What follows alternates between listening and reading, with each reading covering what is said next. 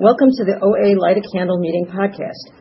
Visit our website at oalaig.org, where you'll find several speaker feeds with over 400 speaker files, forms for ordering CDs for these speakers, and a place to donate to keep this special service active. I would now like to introduce our speaker for tonight.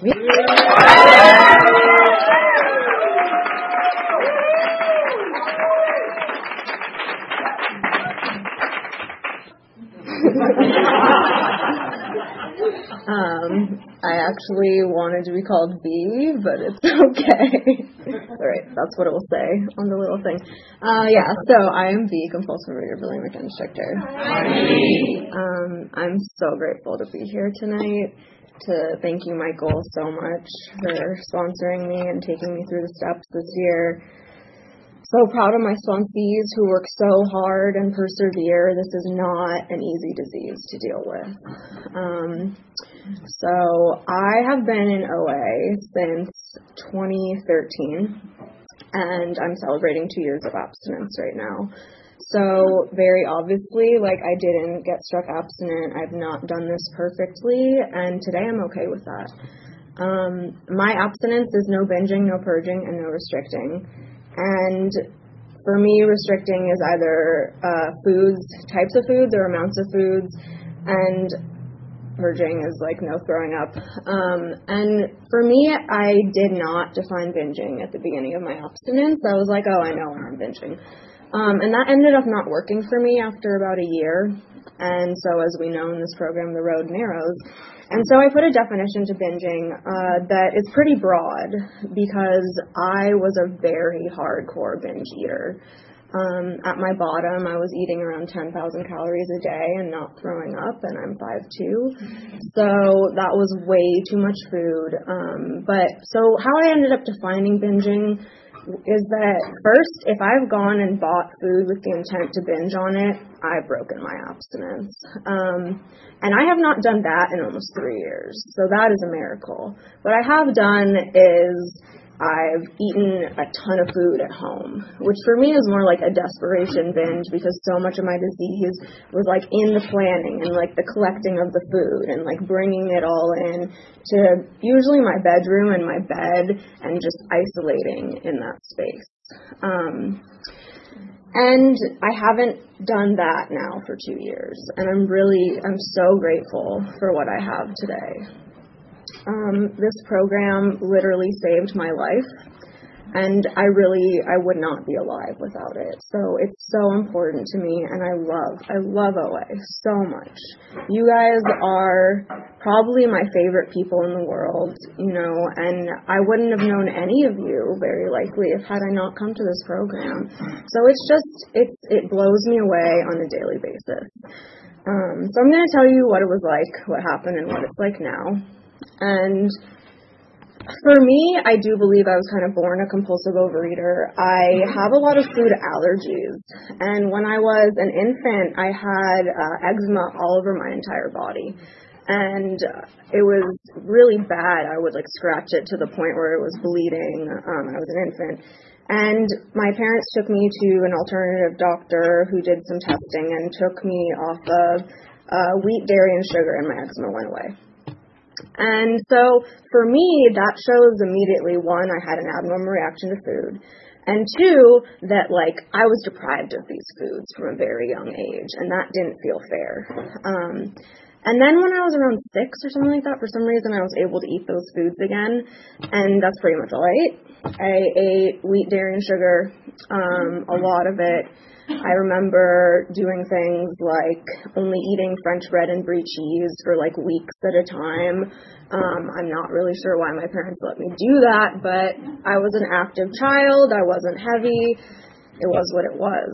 Um, and emotionally in this time, I I'm very close to my mom and my parents are kind of ex hippies and I grew up in a kind of very open environment and I just my mom was like my everything. I wanted to be exactly like her and I was so close to her and there was a lot of like spirituality and a lot of feeling of feelings and that kind of stuff when I grew up.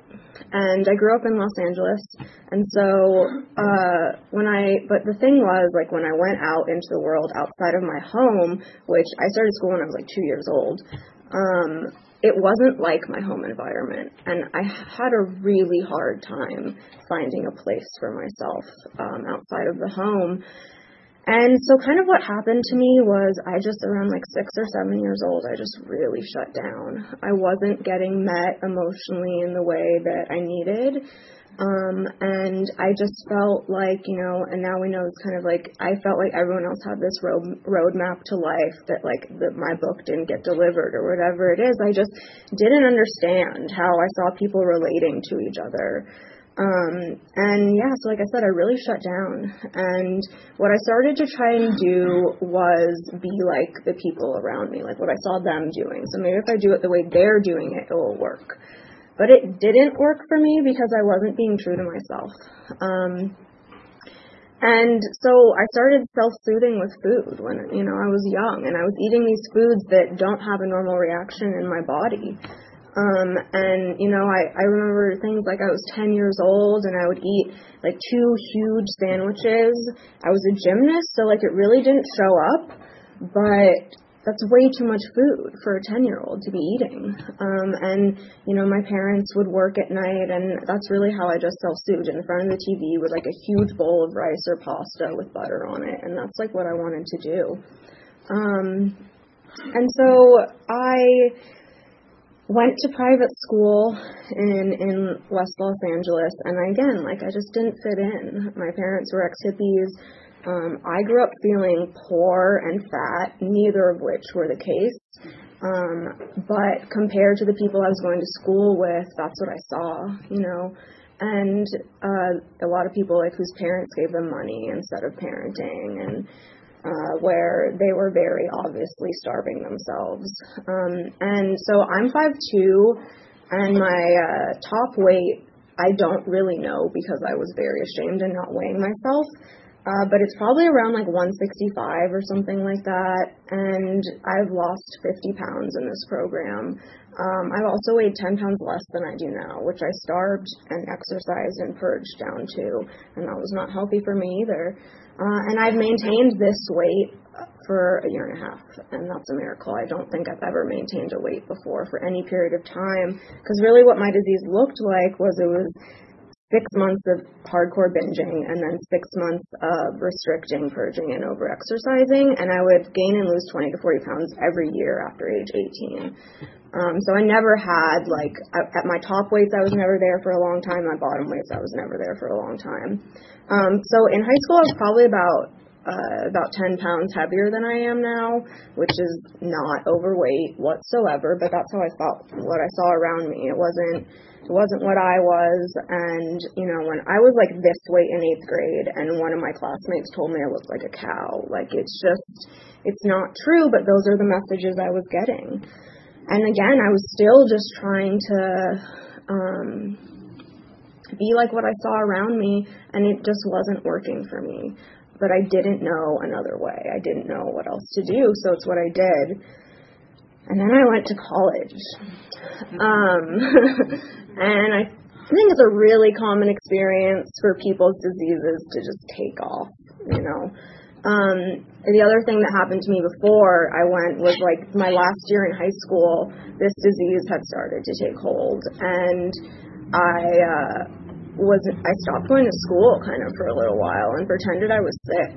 Um, I mean, I was. I was sick mentally, emotionally, spiritually, but I wasn't physically ill. Uh, and I would have been the valedictorian of my high school, but this disease started taking hold. But regardless, I got into a very elite private school on the uh, East Coast, and I went, and I failed out the first semester.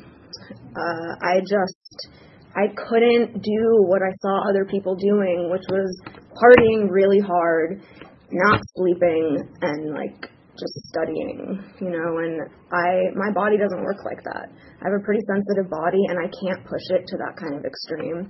Um, and you know, but I just I just I couldn't accept that I could see all these other people doing these things and that for whatever reason that didn't work for me. I just couldn't accept that. So I just kept trying to do it that way and I failed out the first semester. I came home and then I went back.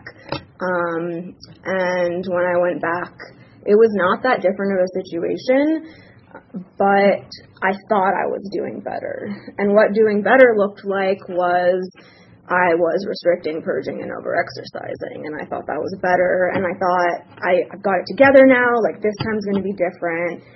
It wasn't at all. Um, and I also I didn't dis- I didn't see my disease as a problem. I just really didn't. I just thought like I just have to keep the weight off this time and I won't have to do these extreme things to be what I find acceptable. Um, and the funny thing is, I was restricting, purging, and overexercising down pretty much the same weight I am now. And that's the only way I thought I could be at that weight. That's the only way I knew how to do it and I've been abstinent for two years, eating three meals and like some snacks if I need them, and I'm at the weight that I'm at, right? So all of this was in my head. The way I had to do things was in my head, um, and none of it was really based in reality. So it didn't it didn't work for me. I but I didn't fail out immediately. I think my ego had gotten a little bigger and so I was doing some stuff and what it looked like for me actually the reason I thought I was doing better when I was restricting, purging, over exercising was partially because my weight was lower so I could show up for life. I felt like I didn't have to call in fat as a lot of people know that experience. Um and I also wasn't failing out of school when I was doing those things because I wasn't in a food coma all the time. So I actually like could study and stuff like that. But my studying I had to be perfect. I had to be perfect. I had to be the best in all of my classes or I didn't want to do it at all. So basically what ended up happening was if I couldn't be the best at everything in all my classes, if I wasn't going to get straight A's, I didn't take my tests. I didn't write my papers if I wasn't guaranteed that kind of perfectionism. And doing life like that just really doesn't work. it really doesn't work. It's really, really hard. Um, and I couldn't keep it up, you know. And I also was very, very lonely because to have what I felt like the perfect body and the perfect uh, academic record, I had no other time, really. That's all I could do. And so after another year and a half, I failed out of that school again. And I came home so demoralized. I was so demoralized and I still didn't think I had an eating disorder. I didn't see that like that was the problem. I'm just like, what's wrong with me? Like, why can't I get my shit together? Sorry, um, together, you know. And so I came home um, to Los Angeles again, and it just things weren't different. Still, you know, I was still me, um, and really what happened, I was in this relationship, it ended really badly, and I slowly started going to, mo- to my bottom. And I was taking classes at a community college here, and I was going to fail out of that school too and not be able to transfer to a four year university. And I just, I couldn't believe this was happening again. And so I said to my parents, I told them what was happening. And they knew I had a problem with food, and they had tried to get me to go to OA in 2010 um, and I didn't think I had a problem, right? So I didn't, I went to one meeting and I was just like, no. Uh, but at that point, what they said to me was either you can go get help, you can go to OA, or you can move out and you can pay for your own college, and uh, we're not going to help you anymore.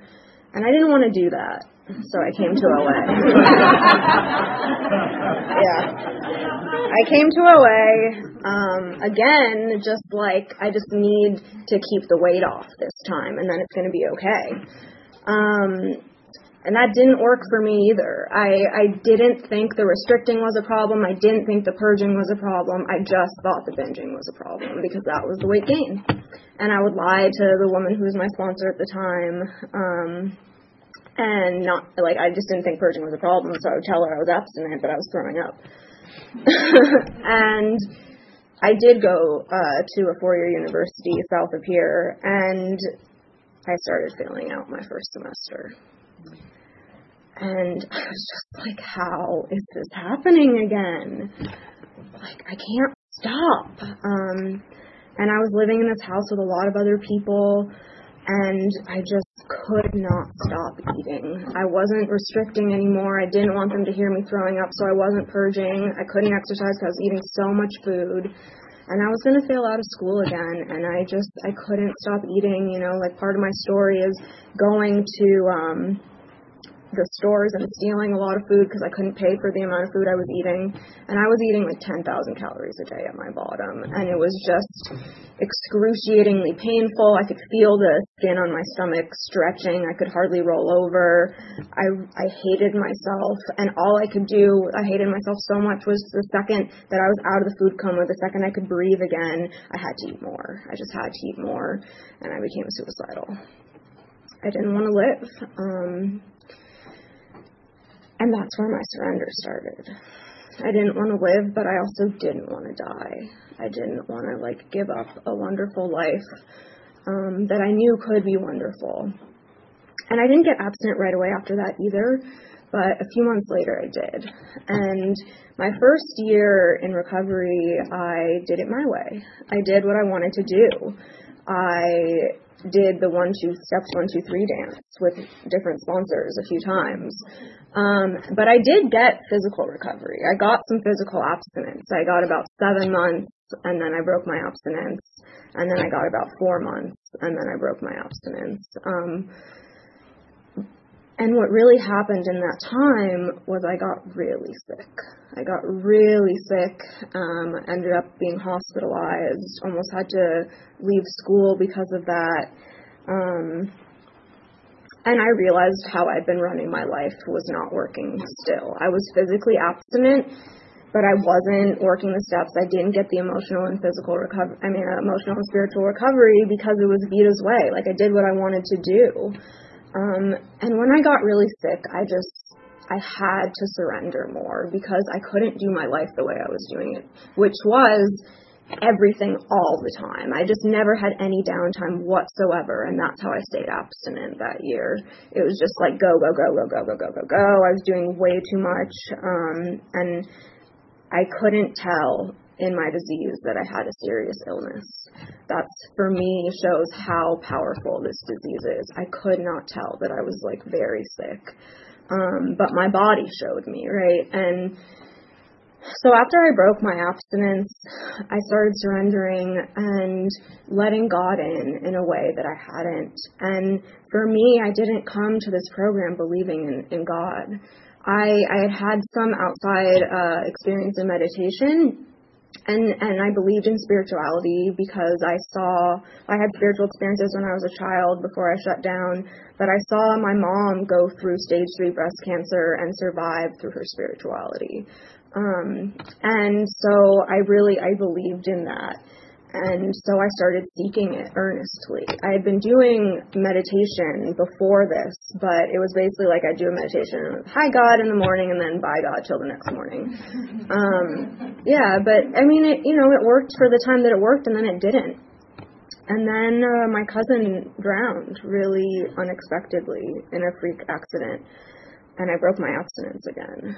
And uh, I was really scared I was really scared, but I also at that time made the decision that I couldn't be the problem anymore, that I had to be part of the solution, that this person that was a light in this world didn't get her chance to live out her life, and that I couldn't honor her memory by, by being the problem in my life, by hurting myself like that. And one day at a time since then, January 26, 2015, I've been abstinent. And, and I've done it um, imperfectly like I said, after this fir- the first year of this abstinence, I had to define binging because some things were happening some nights after drinking that were just messy and you know, but it's not the same thing for me. For me, it's like what's the intent behind going to the food? Is it like my stomach's really upset because I had alcohol, or is it like I'm checking out of life? Um, and that has worked for me. That has worked for me. And you know, I don't do this program perfectly but right now, very honestly, I don't struggle with food anymore. I just don't struggle with food. And it's a miracle. Like, I believe I am a walking, talking miracle coming from eating 10,000 calories a day, wanting to kill myself, to food is not a problem. Food's not a problem for me today. One day at a time, that could change. You know, I could start, I could start struggling with food and the obsession again. But right now, I don't have that, and I'm so grateful for that. I'm so grateful just to not have all of my mental energy and space being taken up by how much should I eat or should I not eat? What am I going to eat? When am I going to exercise? Am I going to throw it up? Like all this stuff that takes up so much energy. And part of the reason why I couldn't do life, what I saw other people doing, is because I had no idea how much energy this disease was taking up. I still didn't think I had an eating disorder really when I came to OA. Um, I just didn't want to pay for my tuition, really. uh, and but I did, and it and it consumed my entire life. I couldn't do anything.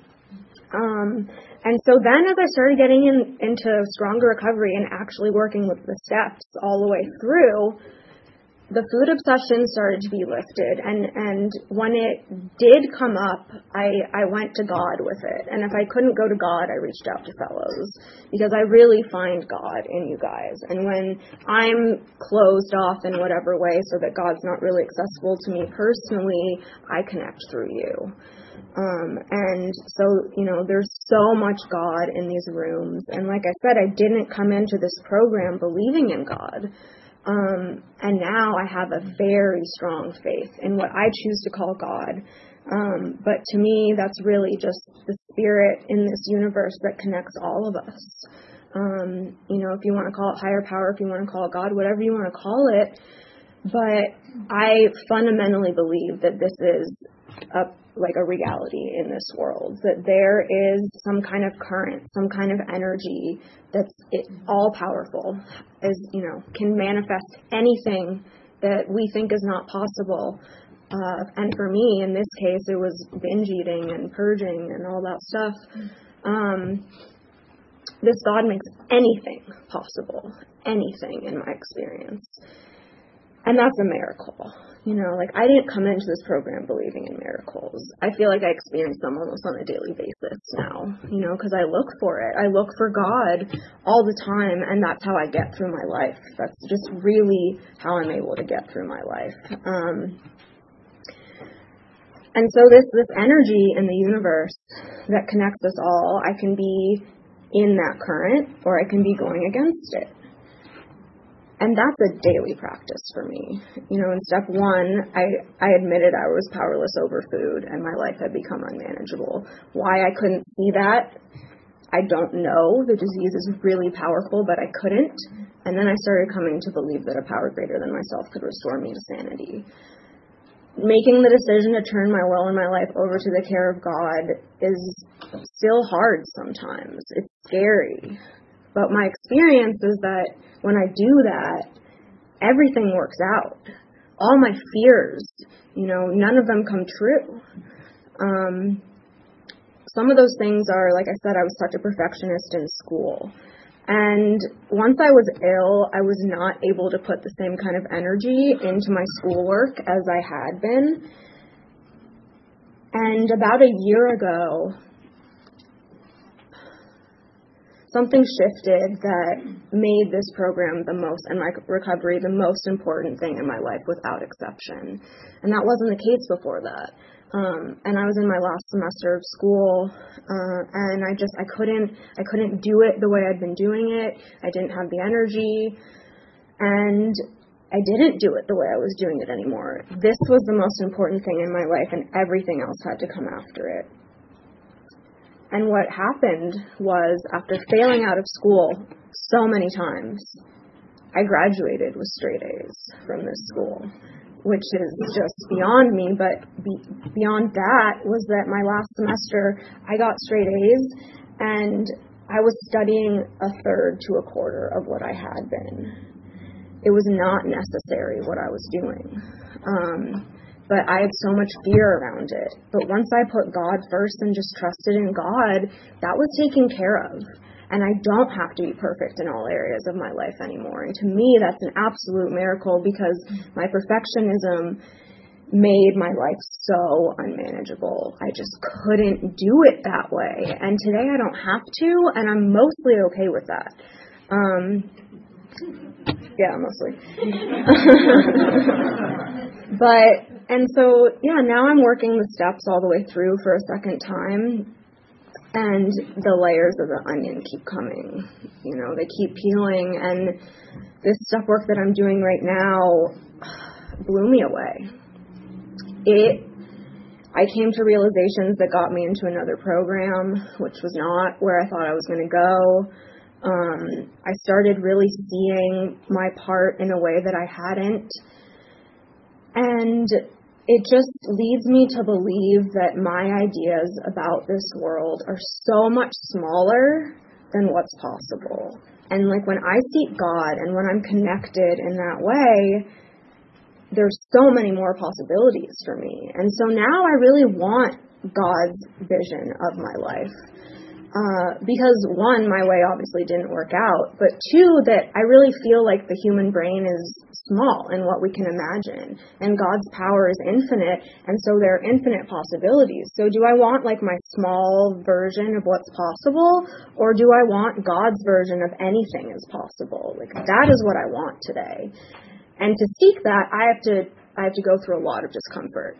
This program, this is something I say a good amount, but this program for me has had very little to do with what I feel like doing. And usually, if I want to support my recovery, I have to do the opposite of what I feel like doing. We call that contrary action, and I have to do it constantly, constantly, especially with my health stuff right now. It's been very challenging. Um, and yet, I'm getting through it in a way that my doctor said should not be medically possible. And that is God to me. That is God. God makes things possible that we can't explain otherwise. Um, and and so I rely on this source of power to get me through the day, all day, every day. Like it's my job basically to be connected to God right now, and I mean always, hopefully. But um, just the illness has has put me into this much deeper level of surrender where it's just again I cannot be part of the problem. I can't be part of the problem anymore. Now granted I don't do this perfectly. My sponsor is always like get out of self-pity, right? Like I have a lot of self-pity. Um and it doesn't help me to sit there and think about those things or feel them. Um, really, it doesn't help me. I have to get out of myself and take action. Um, and and how can I help someone else? You know, I I have a sponsor who I call every day. I send my food to every day. I send a gratitude list every day. I have five sponsees who do the same with me. We work the steps. We come to meetings. We we do service, um, and we do it imperfectly, but we do it like our life depends upon it because at least for me it does. It really does depend upon me doing these things. Um, and I, I usually don't see them as a burden. I really don't. I want to do these things. There's this line um, in the big book on page 552, which is where uh, the resentment prayer comes from. And it talks about the freedom of when what you need to do and what you want to do are in line with each other. And that's what I feel like most of the time with this program. Like, I want to do this. I want to go to my meetings. I want to help people because it makes me feel so much better. Um, you know, like when I'm in that place of self pity, I need to think about someone else. Or otherwise, eventually, if I stay in that place, I'm going to break my abstinence. You know, like one day at a time, I have a reprieve from this disease, but I have to do it every day. You know, things like, uh, uh, a few weeks ago or something, I forgot to do my prayer and meditation. I do a like kind of formal sit down thing for 30 minutes in the morning, and even though I was kind of like checking with God, I forgot. And the next day I was crazy. I was so crazy that day, and I was just, what is going on with me? I couldn't, I couldn't figure it out.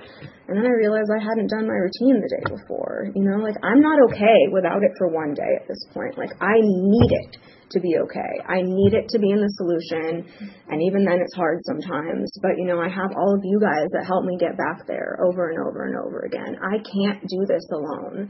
And so, to anyone who's trying to do this alone, I really encourage you to stop. It doesn't work. At least in my experience, like it just doesn't work. Um, and to take direction. If you want what someone has, do what they do. Don't think you're going to get what they have without doing the deal. You know what I mean? I tried it. I think a lot of us have. It doesn't really get you that much. Um, and I want what I have today. I want what I have. And I know it's just going to get better because I see God every day and my life is so much better than it used to be. Like having people here tonight that knew me in my bottom, which many of you didn't. Um, it means so much to me and have my sponsees here and like two of my sponsors and all you guys who I love so much. We get so much support from being in this program. It is just a miracle I'm so grateful to Bill W. that God created Bill W. and Dr. Bob. You know, like the amount of people that their work, the lives that they've saved is a miracle. You know, like literally a miracle. I'm so grateful for the life I have today. It's hard, life happens, right? But I have a way of dealing with it now that works for me.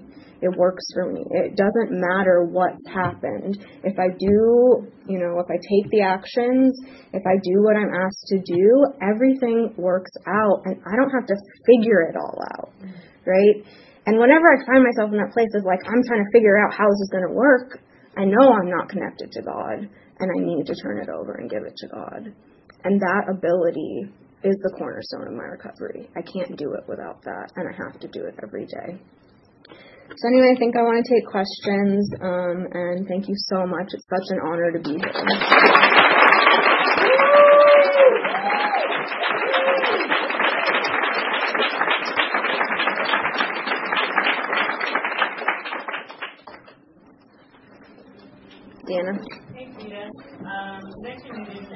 Really believe in God before you came to the program, and now you have strong faith. Mm-hmm. Could you describe if there was like a moment where you felt that change?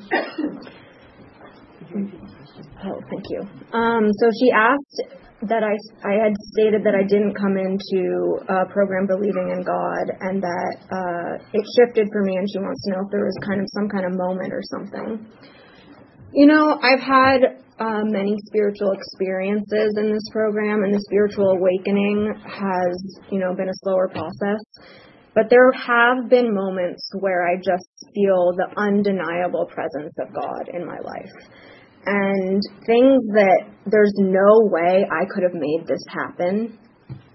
And when those things accumulate and you keep seeing them over and over, for me, it's undeniable proof that there is something more powerful than myself working in my life. Because if I could have manifested those things, I would have. So how come now that I'm seeking this power greater than myself, like these things are manifesting, if it's not something bigger than myself? So there wasn't really one one moment or anything, but there were some moments, like when I first got uh, really sick, where I just I had such a spiritual experience of like this is what was supposed to happen in my life. I, I can see these things that are really hard as God doing for me what I couldn't do for myself because what I was doing in that first year of physical abstinence wasn't working for me in terms of emotional and spiritual abstinence, and I was running myself into the ground. And God floored me, basically, and, and showed me this doesn't work for you, and I had to do something different. So it's experiences like that that just over time, I just cannot deny that there's something bigger than myself.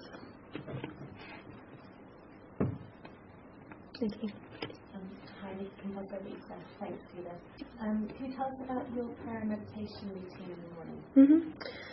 Um, so my routine in the morning is I send a gratitude list and I read for today, the Daily Reader, and I read On Awakening, which is pages 86 to 88 in the Big Book, and the acceptance passages on pages four on page 417 in the Big Book. And then I, I switch between uh, two different meditations. One is called Metta Meditation, um, and you basically kind of just repeat different uh, positive phrases for yourself and others in your life. Um, and that one really helps me because there's a place in it for someone you're having a hard time loving, which is also kind of akin to resentment, right? Um, and so that really helps me because I do it every other day. It doesn't matter what's going on. I'm praying for someone that I'm having a little bit hard of it, like a hard time with. That really helps me. The other one is just that I um, really just feel my body and breathe and really try and connect to my heart because my heart is how I experience the, the spiritual connection and how I connect to God. Um, and so I'm really just like feeling my heart. And and it's like what is the the weather in my heart? Is there is it kind of like anxious like a windstorm? Is it you know cloudy and kind of dull? Is it bright and shiny? Every day it's different um and just connecting with how I feel. And then the prayer I I started uh, in the past year doing a more structured prayer. And uh I do serenity prayer, third step prayer, and then I do a lot of the things that it suggests we pray for in pages 86 to 88 on awakening. Um, and then I, I do things like asking God to turn my thoughts towards what I can contribute to life today instead of what I'm going to get from it. You know, we're all, we're very selfish. We want to take, but contributing feels a lot better. I ask to help be of maximum service to God and to my fellows. Um, I ask for restlessness, irritability, and discontentment to be relieved and to help me be happy, joyous, and free. Um, I pray for the ability to treat all others with kindness, love, patience, and tolerance, whether I feel they deserve it or not, which I learned from my sponsor, which is very helpful. um, and and when I started doing these things every day, these things started manifesting in my life and I started becoming more the person that I believe God wants me to be on a daily basis. And I, you know, I, I'm very serious a lot of the time, and I, I want to be more lighthearted, so I started praying for more like laughter and joy in my life, and that started happening too. And then I always uh, finish my prayer period with uh, the seven step prayer because um, I just feel like it gives you a very solid place to like move outward into the world for the day. And then I try and stay connected to God all day long. And anytime I feel any kind of discomfort, I bring it to God, and you know, I kind of connect that way. Thank you, So, like, I want to know how you can get straight A's doing a third less work. but there's got to be some kind of manipulation and control that you let go of or mm-hmm. describe that. So I was blessed. Oh, I'm sorry, I think I keep forgetting to repeat the question. um, he asked how I got straight A's doing a third less work. Um, that there had to be some kind of surrender or release in that, and there definitely was. Um, and you know, I mean, one, it's God that that made that possible. I also was blessed with a pretty high intelligence, um, and so that definitely had a part in it. But how I had done school was that I had to know every single thing possible, or else how was I going to guarantee my A, right? And then I started realizing that, like, I know so much stuff that's never tested. I learned so much detail that I never needed to know. And that sometimes good enough is good enough. And so if I think I haven't done enough, I've probably done a lot more than I thought I have. Um, and it just worked. I just, you know, I put program first and it worked. So thank you.